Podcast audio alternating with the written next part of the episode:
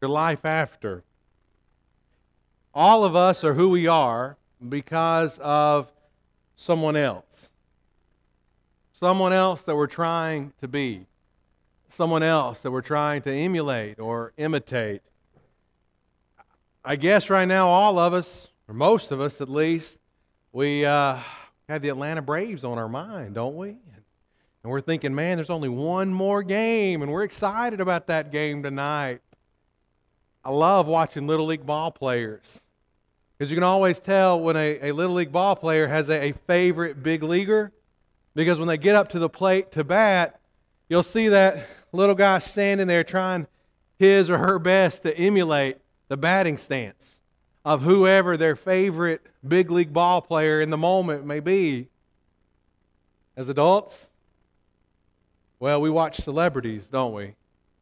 We watch celebrities and and we look how they dress and we look at how they wear their hair and we say, "Ooh, hey, I want to dress that way or I want my hair to look like their hair."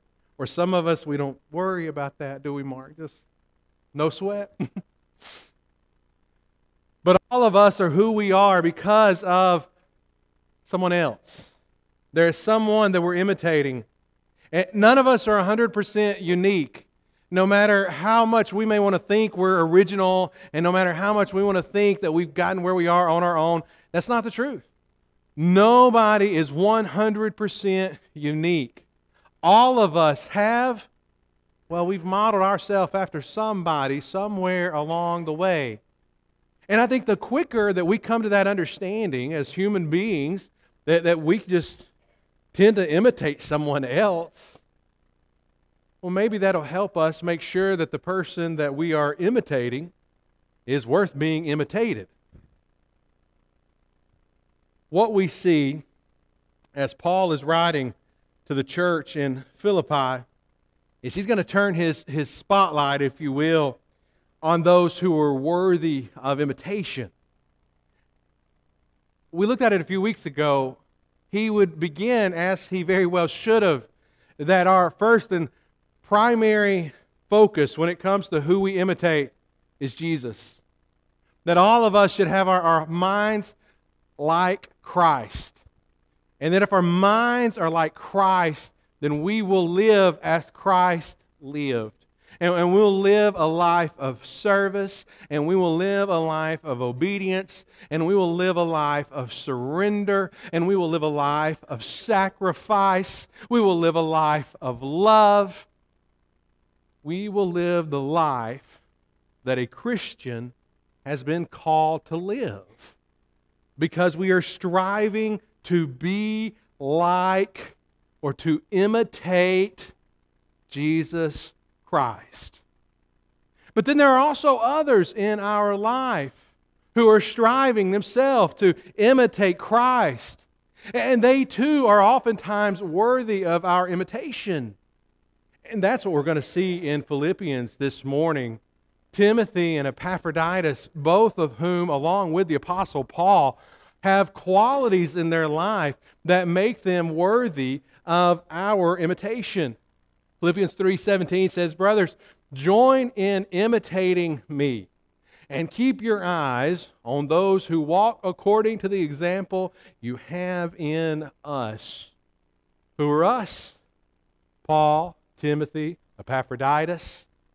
You see, Timothy and Epaphroditus, while Paul's writing the letter of Philippians, they are actually still in Rome with Paul as he's writing this. And Paul's plan is to send Epaphroditus on to the church at Philippi with this letter that he's written by the inspiration of the Holy Spirit.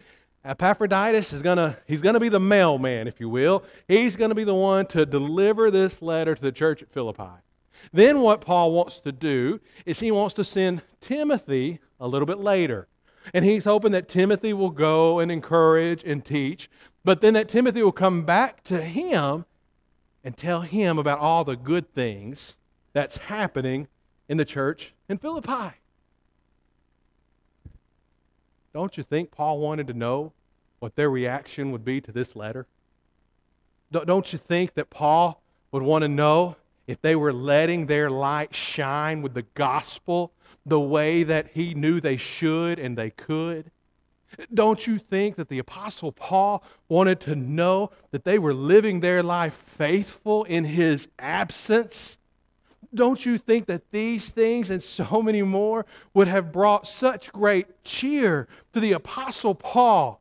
It would have really just, man, it would have made his day. And so that is his hope that he's going to be able to send Timothy to them, and Timothy is then going to come back with great news. So, what are some things that we can learn? What are some things we can imitate from Paul, Timothy, and Epaphroditus? Well, first of all, when it comes to Paul, Paul's, Paul made plans, but Paul's plans were always, always with the will of God in mind. Notice he would write in Philippians 2:19, I hope in the Lord Jesus to send Timothy to you soon, so that I too may be cheered by news of you. I hope in the Lord Jesus. Paul wanted to make sure that his will was the will of God. Paul had dreams. Paul had desires. Paul had things he wanted to do, just like all of us do. But Paul also had, at the very root of who he was, he had this desire to make sure that all of his plans were in accordance with the will and the plan of God.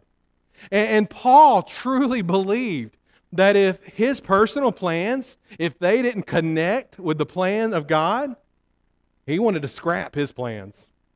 Because he understood that it wasn't about him, but it was about carrying out, living out the will of God in his life. Have we reached that point of spiritual maturity yet? Where we can honestly say, that our heart's desire is to live a life where it's not about our will, but the will of God. Because we understand, we know that what God says is always right, that, that His will, His plan, His purpose is always on point. Even in moments we don't understand it, we believe that to be true. And so we truly always want our will to be His. Or or do we find ourselves sometimes struggling with what the will of God is because we really don't like what He says? We really don't really like or agree with what His plan or His purpose for us may be as what we see in the Word of God. And so, whenever it seems that way with decisions we're making in our life, we just, well, maybe we try to convince God sometimes in our prayers to go along with our plan instead of carrying out His. Or maybe sometimes we just say, fine, don't care. I'm going to do what I want to do. I, I know, I understand, I see what you say I should do. I see what your will is. You've made it very crystal clear. Don't care. I'm going to live how I want to live. I'm going to make the decisions I want to make. I'm going to do what I want to do.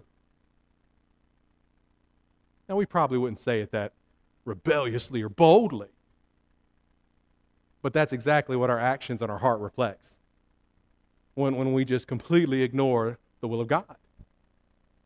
So, have we reached that point of maturity?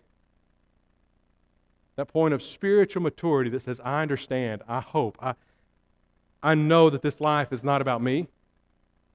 I want your will to be done.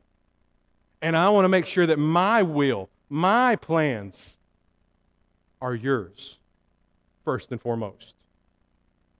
That's tough for us sometimes. And the reason it's tough is because we're kind of stubborn. Probably sounds better to say we're strong willed. I don't know if there was anyone probably more strong willed than the Apostle Paul. But even the Apostle Paul was humble enough to say, It's not about me, it's about you. And, I, and Lord, I want to live how you've called me to live. And I want to make sure that what I want is your will. So we, man, we can really learn a lot if we'll just begin to imitate the Apostle Paul and begin to live a life that truly says, it's about your will, not mine, being done. The Apostle Paul would write in 1 Corinthians 11, verse 1 Be imitators of me as I am of Christ.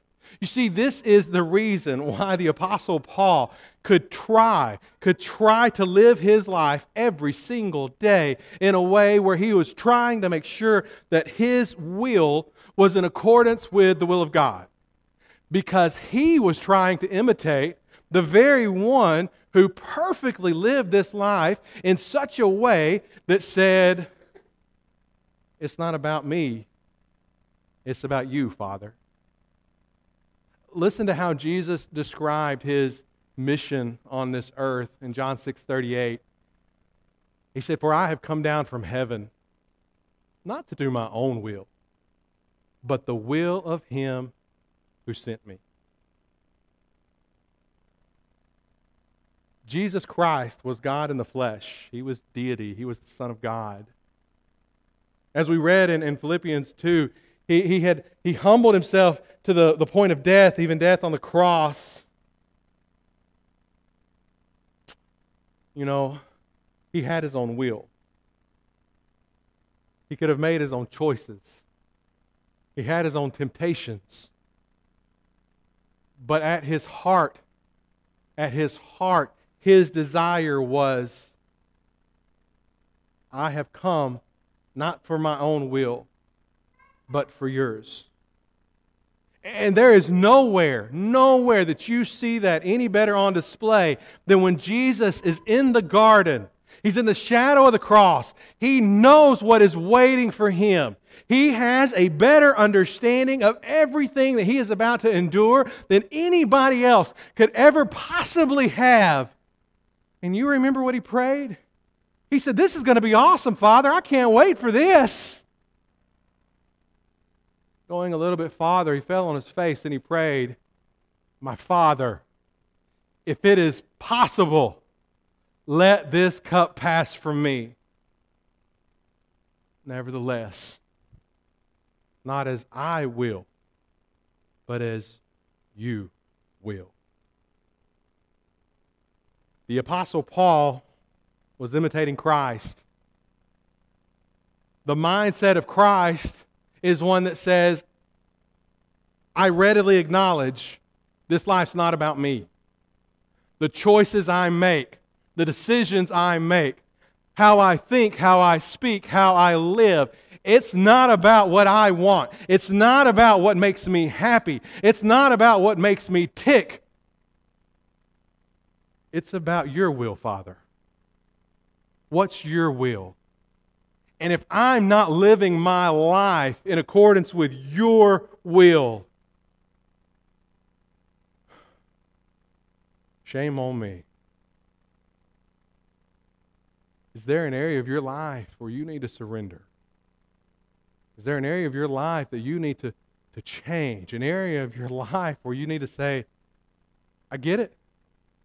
It's not about me, it's about you. It's about me living my life by your plan and by your will. I think as we live our life from day to day, we've got to do it with, with Bible in hand, and we've got to do it on, on bent knees that are praying to God and we've got to be making our decisions based on what His will is. And we've got to be living a life that is, is humble, uh, a life where we value the will of God over our own. And when we finally begin to do that, you know what we'll find? Peace, joy, contentment, we'll finally begin to know so many of the spiritual blessings on this earth that can be ours, but we miss out on as long as we're trying to be our own boss, as long as we're trying to be king of our own life, as long as we're trying to call our own shots, as long as we're continuing to carry out and live our will and acknowledging the will of God. You want those spiritual blessings?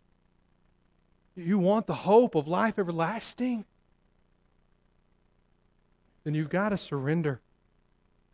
You've got to live a life that says, I know, I know this life isn't easy. I know this life can be discouraging. I know this life can be painful. I know that to live for the will of the Father isn't always something that just like is awesome and fun. But I get it. I understand how important it is to surrender. I understand how necessary it is to obey. I understand how essential it is for me to live, to live for the one who died for me, to imitate Christ. Because I, I'm a Christian. Paul also had an optimistic spirit. Going back to verse 19, he says, So that I too may be cheered by news of you. Listen, do, do you do you know anyone who's always like doom and gloom? Do you, do you know anyone who's always like, well, everything in this life is horrible. It's not going to get any better. It's just going to get worse and like everything is doom and gloom, and the sky is always falling, and it's like, oh, when is the next shoe going to drop? Do you know anybody like that? Are you that person? If so, stop. Stop being that person. That is not who God has called you to be. Maybe, maybe it's in your marriage. You're going through the routine, you're going through the motions, and, and, and you know, you just think to yourself, but you know what? It's never going to be any better. And with that attitude, you're probably right. Or maybe it's in your job. You go to work every day, you do what the boss tells you to do, but you go, oh, you know, I just don't feel appreciated. And with that attitude, you may not be. Or maybe it's here with the church. It's here with the church. You come together, you go through the motions of Christianity. Maybe you even do something occasionally and you get off the pew for a second and you try to be a servant and you go, But I don't think I'm ever going to grow spiritually. You're probably not. That is not the attitude of the Apostle Paul. That is not the mindset of Christ. You cannot have that, that pessimistic, self defeating doom and gloom. Blake, I'm not a pessimist, I'm a realist. You're a pessimist. That's all it is. You're a pessimist. The Apostle Paul was optimistic. The Apostle Paul said, I'm going to send Timothy so that I can be cheered by what? By the good news. The Apostle Paul had this optimistic outlook that said, I can't wait to hear back from the church at Philippi. I can't wait to hear about all the good they're doing. I can't wait to hear about the way they're living their life. I can't wait to hear about the way they're shining their light. Because when I hear about that all, I'm going to hear all those good things, and man, it's just going to make my day. You know what he didn't say?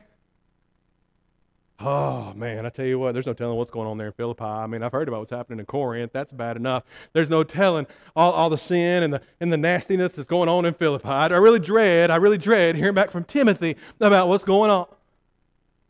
No. He was an optimist.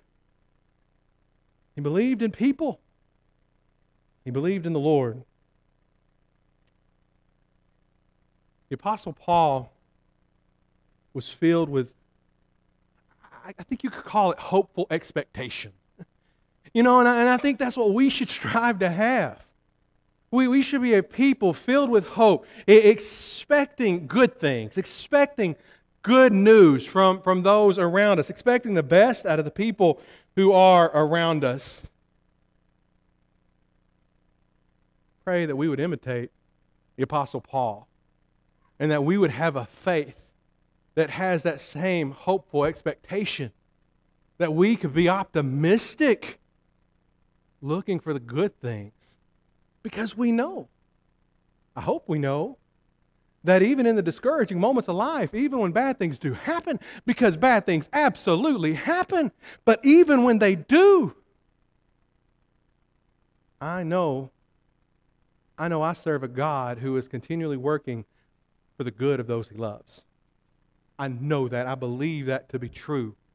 So, no matter what's going on, no matter how disastrous it may seem, no matter how discouraged I may be, no matter how heartbroken I may be, I know, I know that my God, that my God has the power for it still to work to the good. And so I can still be filled with that hopeful expectation as opposed to being consumed with frowns. There's a lot of good people. There's a lot of good people in this life and in this world. And we need not ever, ever lose sight of that. You know, if there was ever a, mini me for the Apostle Paul, it would have been Timothy, I think. And, and Paul would write about Timothy in verse 20 I have no one like him who will be genuinely concerned for your welfare. You hear what Paul's saying? There's nobody in my life like Timothy, man. Timothy is a straight arrow. Timothy is top shelf. Timothy is, is a wonderful, wonderful man of God. Now, of course, we know. We know that Paul looked at Timothy as a, as a son in the, in the faith. And we know that, that no doubt Timothy and Paul, they, they shared dreams and desires, and they shared, I'm sure, discouragement. they shared a passion. They shared a passion for God. They shared a, a passion for spreading the gospel. And just like the Apostle Paul, Timothy was more concerned about the well being of others more so than himself. Let's put this together now in verse 21. He says, For I have no one like him who will be genuinely concerned for your welfare. For they all, that's everyone else, they all seek their own interests, not those of Jesus. Even in today's world, it can be hard sometimes to find people who genuinely are concerned about the welfare the well being of other people. It's not hard to find nice people who do nice things. That's not hard. What is hard is to find people, nice people who do nice things, without ulterior motives. You see, if you really want to be someone like a Timothy, who is a genuine servant, then there can't be any ulterior motives to why we do the good that we do. But a lot of times, whether we want to admit it or not, there are a lot of ulterior motives to even the good that we do in this life. And, and if there's any ulterior motives, then it can't be the right motive. So for some, for some, we, we do good because we like that feeling of someone else owing me something. I'm going to do something nice for you because my expectation is somewhere down the line, I'm going to need it and you're going to do something nice for me. Now, if you don't think you have that kind of thought process, if you think I would never want to hold anyone indebted to anything nice I've ever done for them, okay, well then ask yourself this Has there ever been a time you felt slighted by someone? You felt someone didn't do something nice for you, and your first thought was, Well, I can't believe they didn't do this for me because I remember when I did that for them. So you do have an ulterior motive. You, you are keeping score. And you see, if that's your ulterior motive, that's the wrong motive for doing good. For others of us, we just like the feeling of being appreciated. We, we like when somebody pats us on the back and says, Good job. Now, listen, there's absolutely nothing wrong with encouragement, and I, I don't want to discourage you from being encouraging people. I think we should be a people who, who are continually encouraging one another to do good things. But you know as well as I do, there's a very thin line there that's easy to cross sometimes, where your whole drive for doing the good is to hear good job. And if nobody pats you on the back and says good job, you feel what? Unappreciated.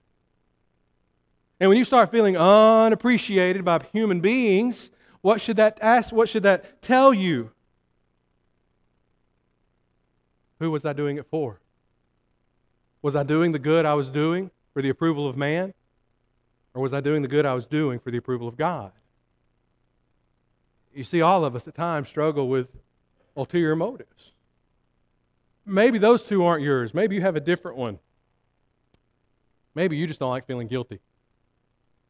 You absolutely cannot stand feeling guilty when somebody asks you to do something and you have to say no. Saying no is so hard for you maybe you're kind of like myself, and, and deep down you're kind of a people pleaser, and you just want to say yes, and you just want to always be able to do everything you can do.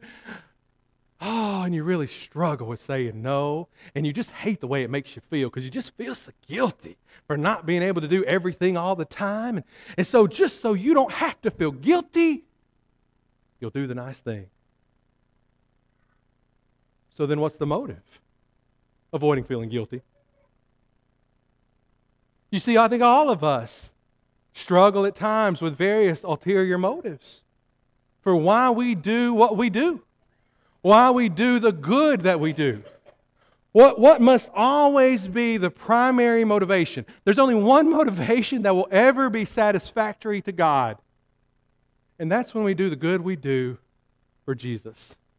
When we show love for others and care for others as we would for Jesus. I'm sure you remember what Jesus said in Matthew 25 40. The king will answer them Truly I say to you, as you did it to one of these of the least of my brothers, you did it to me. So, whatever we do for other people, whatever kindness, whatever acts of, of servanthood, our primary motivation, the only motivation that matters, is whether or not we are truly doing it for Jesus. Timothy was also someone who's very committed Going down to verse 22, Paul would write, But you know Timothy's proven worth, how as a son with a father, he has served with me in the gospel. Listen, I'm sure that Timothy had discouraging moments. I'm sure Timothy had moments where he thought, oh, man, running with Paul is tough. but you know what Timothy never did? He never did what so many other people did. He didn't quit, he didn't give up. There were others who did, there were others who had been helping Paul at different times who finally, for whatever the reason, said, I'm out. But not Timothy. Timothy, no matter what was happening, he was faithful. Timothy wouldn't have allowed the discouragement of this life to pull him away from the gospel. Timothy wouldn't have allowed the, the allurement of the things of this world to pull him away from the faith. Timothy was proven, he, he was committed. And that same level of, of commitment is what God expects from us today. A commitment that says, no matter what the heartbreak, no matter what the discouragement, I'm not going to walk away from you, Lord. No matter how, how appealing the physical things of this world may be, how alluring the things and the comforts and the pleasures of life may be. I'm not going to allow that to, to choke out the faith in my heart. I'm going to be faithful. I'm going to be driven. I'm going to be proven. I'm going to be committed to the cause of Christ. Is that where you are? Your faith, your commitment. Is it as strong or stronger now than it ever has been in your spiritual life? And if it's not, why not? My encouragement to all of us today would be to, to recommit ourselves to the Lord, to serve Him, to serve others, to share our faith, to share the, the hope of heaven, to live like Christ has called us to live and yes, there's going to be times when it's discouraging. And yes, there's going to be times, lots and lots of times, when it's tempting to walk away from the faith. But God says, He promises us that if we will stick with Him, if we will be faithful to Him, He will be faithful to us. And that He guarantees, He doesn't guarantee us an easy life. But you know what He promises us? A, well, a life that won't be wasted. Now you tell me that doesn't, doesn't touch your heart. Because I don't want to live this life. I don't believe any of us want to live this life and think that when our time on earth is done, that, that we're just going to be like a, another, another tombstone and we're not really going to be very important or effective and, and that our life has just kind of, kind of been in vain. We don't want that. You want to live a life that's not wasted? The only way you can know for sure is to live and die with the Lord. There's no other way. Now, Epaphroditus. Epaphroditus was also a man who was worthy to be imitated because he was willing to risk everything for Christ. Paul would write, I have thought it necessary to send you Epaphroditus, my brother and fellow worker, fellow soldier, and your messenger and minister to my need. For he has been longing for you all and has been distressed because you heard that he was ill. Indeed, he was ill, near to death. But God had mercy on him, and not only him, but also on me, lest I should have sorrow upon sorrow. And if you go down to verse 30, he said, For he nearly died for the work of Christ, risking his life to complete what was lacking in your service to me. I hope that none of us are ever in a position, a literal position, to risk our life for the cause of Christ. But the reality is, if we're going to live a faithful life to the Lord, there's going to be risk. You can't live a faithful life without there being risk. And whatever it is that we risk, whatever it is that we sacrifice for the Lord, time and time again, it's worth it. It's worth it because then, then we can live a life that is truly worthy of honor. We back up a little bit. Paul would write in verse 29 So receive him, that is Epaphroditus, receive him in the Lord with all joy and honor such men, for he nearly died for the work of Christ, risking his life to complete what was lacking in your service to me. Do what others can't do. Do what others won't do. Be willing to risk for the cause of Christ. Be willing to sacrifice for the cause of Christ. Be able to, to look to men like Paul and Timothy and Epaphroditus and model your life after their life. Because who were they modeling their life after? Jesus. So here's a, a question for us as we end. Are you striving every day to walk in the footsteps of Jesus? Are you striving every day to imitate your Savior?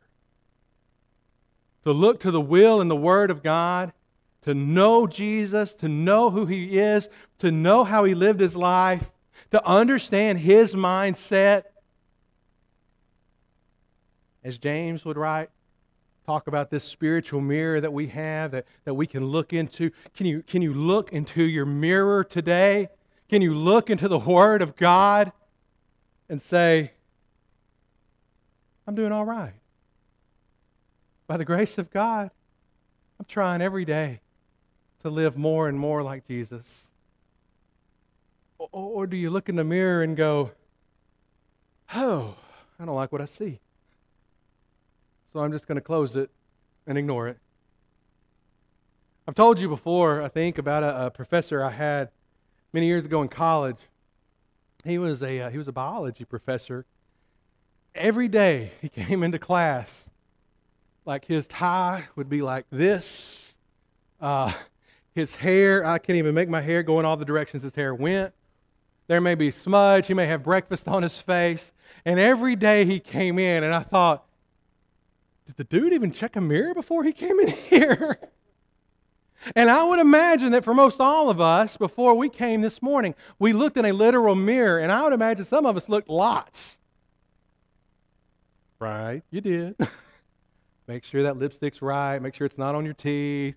You do that. We all do it. Doesn't mean we're vain.